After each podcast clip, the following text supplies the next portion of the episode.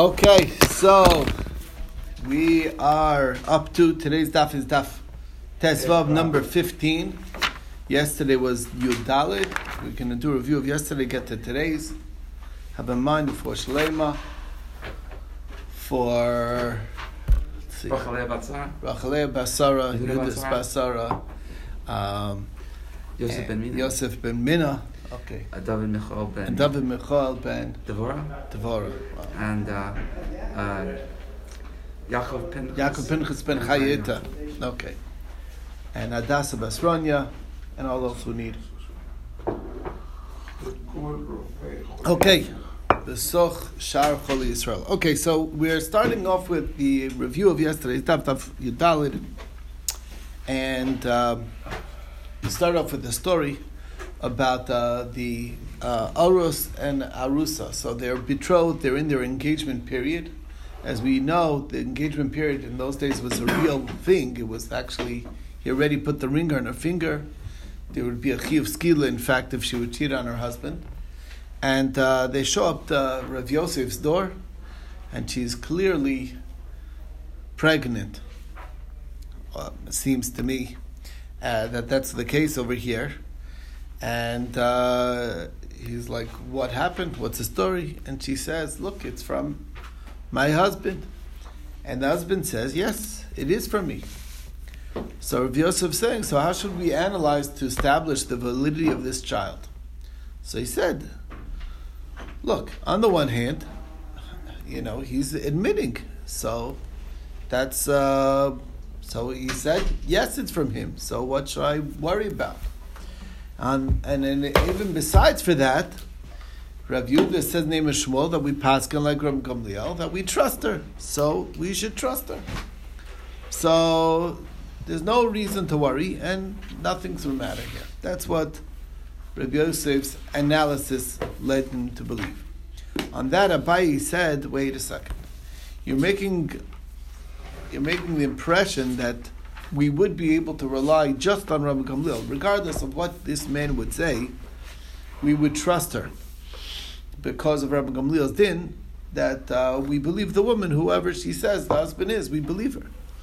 But Shmuel told Rabbi Yehuda that although the halach is like Rabbi Gamliel, you're not allowed to follow Rabbi Gamliel unless you have Rov Ksherim to augment that. That most people are permitted to her. Now, if you look over here, most people are pasul. Basically, everybody is pasul. Everybody would render this child a mamzer, except for the husband. So um, maybe it's worse. That's really the point. and you can't count that as a secondary reasoning. Now, um, the Gemara responds back um, to, to, to Abaye, Wait a second. What, what does that even mean? What do you think it means? Says this is the halacha, but don't follow it. If it's halacha, you should follow it. What do you mean by that? The answer is, is that it's halacha for b'diavad circumstance, but don't follow it lechatchila. Meaning, if a kohen will come up to you and say, you know, can I marry this lady who had exactly this experience happen to her, and we're relying on her word, he's like, don't tell him you should marry her unless there was a rive to help augment her statement. Okay? Um, and but b'diavad, if he already married her, are we going to say that he has to divorce? No, we'll let him remain married. So the same thing over here. They're already married. We're going to let him remain married. So it's like a b'diavad situation. So you would be allowed to rely on Rabbi Gamliel independently, regardless of what he says. Okay, very interesting.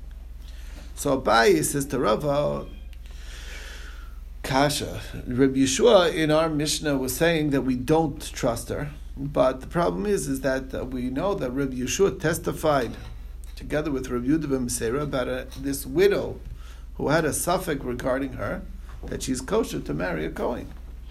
And uh, how does that work? I mean, we're relying on her. What, how can that be? Um, we're giving some sort of chazaka or whatever it is. We're, we're saying it's fine.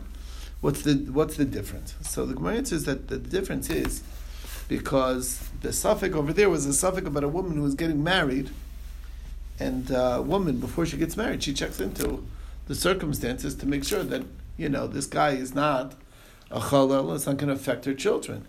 And uh, even though there was a question whether there there was a divorce involved or not, maybe it was just a widow situation, but uh, she looked into it. Because before marriage, you do assume that she would do a proper checking, and that's why we can believe her. Over here, the one why Rabbi Yeshua says Lo we don't trust her. Very simple. What she, what kind of woman are we talking about? A woman who's, you know, sleeping around. Okay, not in a marriage setting. So you're going to trust what she says? No, she doesn't have any believability. We're not talking about a woman who's getting married, who looks into things, who's taking life seriously, and can't compare someone who's just being mizana in the same way. That's really the point. Okay. Rava says that you know it's a, okay. You answered the question, Rabbi Shua, but you don't think there's already also a contradiction. Rabbi Gamliel, Rabbi Gamliel also seems to contradict himself, because if you look further in that quote about Almanas Isa, Rabbi Gamliel disagreed and he took the opposite side of Rabbi Yeshua. He said that Almanas Isa is not permitted because you know Rabbi Yochanan Zakkai said he's quoting Rabbi Yochanan Zakkai that uh, we don't set up a beis din on this because the Kohanim will only listen in one direction. They listen to send away, but they won't listen to to accept. And if there's ever a shaila, they're going to say, when in doubt, leave her out. Okay, and she's not permitted. So therefore, easy answer. That's what they do. They just don't want to deal with it. They don't want any kind of question related, you know, at all related to who they're marrying. So therefore, how do we answer this question? Why is Rabbi Gamliel take, switching sides? We trust the lady. Oh, I thought we trust the lady, and here he's saying I don't trust.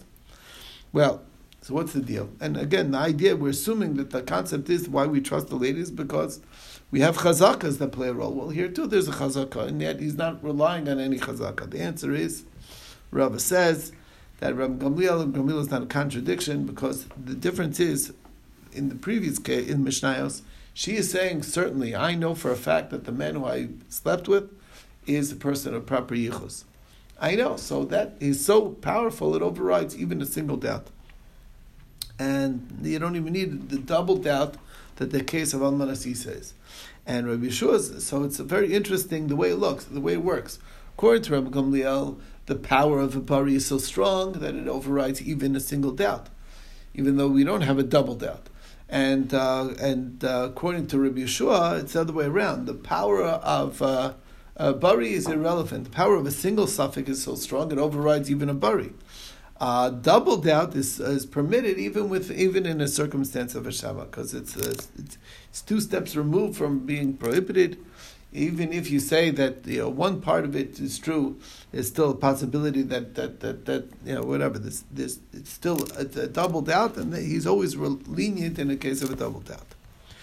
Okay, the next thing we went into what is the definition of almanas isa. So he said as long as we we have to know for a fact that there's no shaila as far as mamzeris is concerned, nesinos is concerned, avdei malachim is concerned. Basically, the only subject that we're aware of is a question of halal, halalos. Okay, that's the case.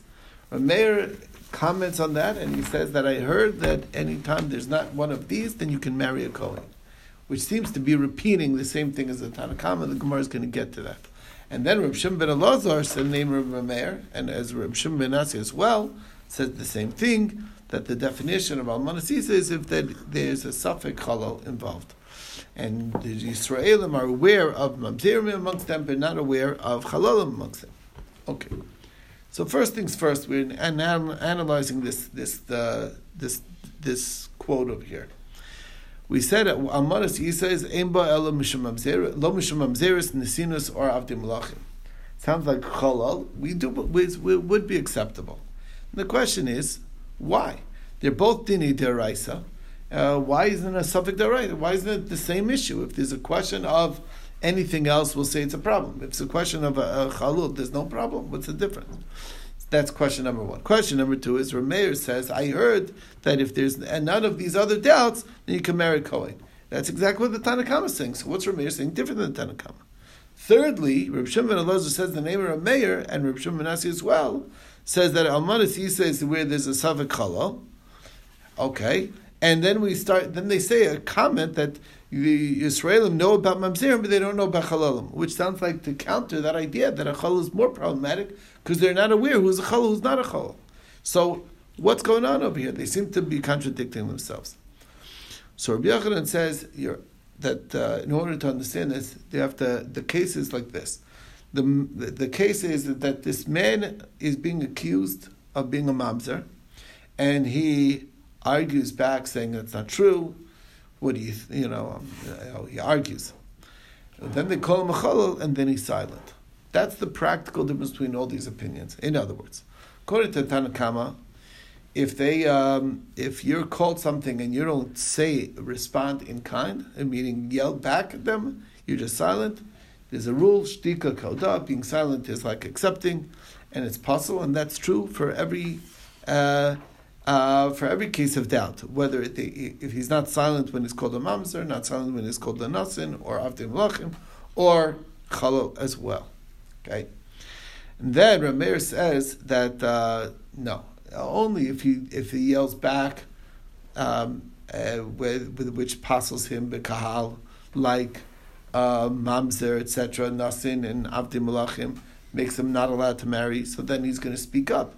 But being quiet when a person is called a chalal, he's like, I could care less whether he calls me a chalal. There's no practical difference to me. I'm allowed to marry whoever I want. So therefore, um, therefore, so let him call me names. So he's he's not responding because it's not really that big of a deal. That's the point. It does mean that he's agreeing and saying that there is definitely something to the fact that it called me a chalal. And then we saw that Rav Shimon Elazar said to the Tanakama that uh, of Rameir that it's the other way around. Rameir is machshir when you quiet when he's quiet, not in the case when he's called a chalal and is quiet, but the opposite when he's called a mamzer and he's quiet. Then we assume the reason why he's quiet is because he's like nobody's going to assume that he's a mamzer just because he called me a mamzer. A mamzer, there's always a call. If nobody ever heard that a mamzer, they're saying that guy's the idiot who's calling him names. It's no that we we would know if there's some real question over here. Um, but uh, if he if when you call him a mamzer, he yells, and he's called a chalal and he's silent. So then he's silent for just the chalalas, then that's absurd. And the reason why he's quiet is because he's saying, well, at least they're not calling me worse names. Okay, but uh, so that's basically the three, the, the you know, um, the explanation to everything over here in this quote.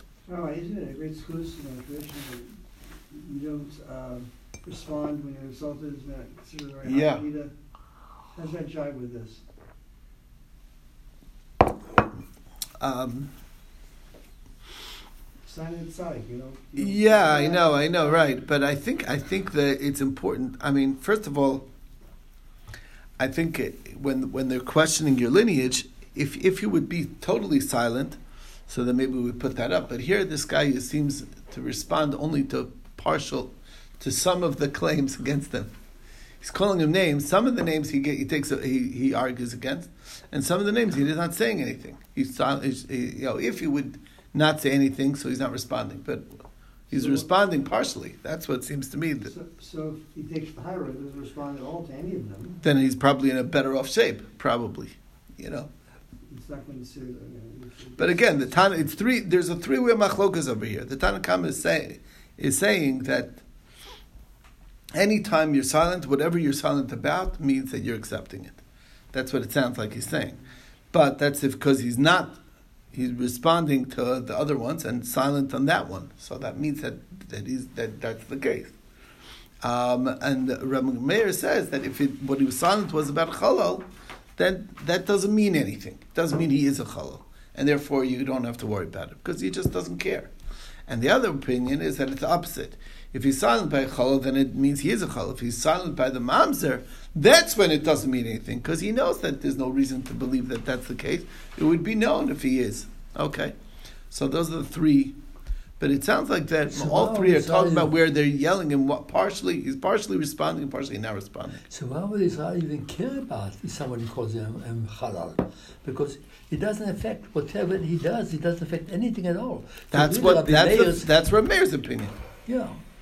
But the reverse is is that the other way around is that is that is that a mamzer I, uh, nobody would believe believe it just I because mean, you say it. it's it. known who's a mamzer. Right, exactly. So why should I even respond Why to should- that? why should I I mean, somebody just cusses you out, or they may swear as well. But since nobody, not everybody knows who's a chalal, so therefore, if I don't speak up, so then you know, If it makes a then I'm kind of accepting that he's a Kohen, right? He's assumed you're to be a Cohen, then he would speak up. He would talk about where he is a Kohen. That's Yeah. the point. Okay. Anyway, Uh, Growing We- up, my mom, my, my grandmother would call it, oh, that mommy cuts you off in traffic. That mommy. Mamza, right? That's the nickname. it's no The big guy, the deal. guy yelled back? No. No, it's- Okay. Maybe it was, maybe it wasn't. maybe it was one. what do you want from me? That's what he said. You know, you're hollow, hollow, you're hollow. Okay. Big thing on traffic. Where are you going? Where do you want from me? I've, I've All stopped right. getting my five, We saw right the last thing before the Mishnah. We saw that there's two versions of Rabbi Yossi: being silent by a mamzer is kosher, being silent by a chalal is possible, and the other price says being silent by a chalal is kosher, and being silent by a mamzer is possible. So which is it? The answer is it's two versions of Rameir. There's version A of Rameir, where silence of uh, silence of of, of chalal is ignored, it doesn't mean anything, and the second version of Shimon Elazar's version of Rameir, where silence of mamzeris it doesn't mean anything. Silence of chalal does. Anyway, that's the and that and and we also saw the Mishnah. Uh, we'll just go over the Mishnah. Rabbi Yossi uh, said that there was a story about a young girl who went to fill water from the well, and she was raped. And Rabbi Yochanan Menuri paskin that if most of the people uh, of the city can marry kohanim, meaning they're miyuchasim, so then we'll allow her to marry Kohen because we know it was probably somebody from here. Okay, and that's where we left off yesterday. I'll take it from here to today's daf.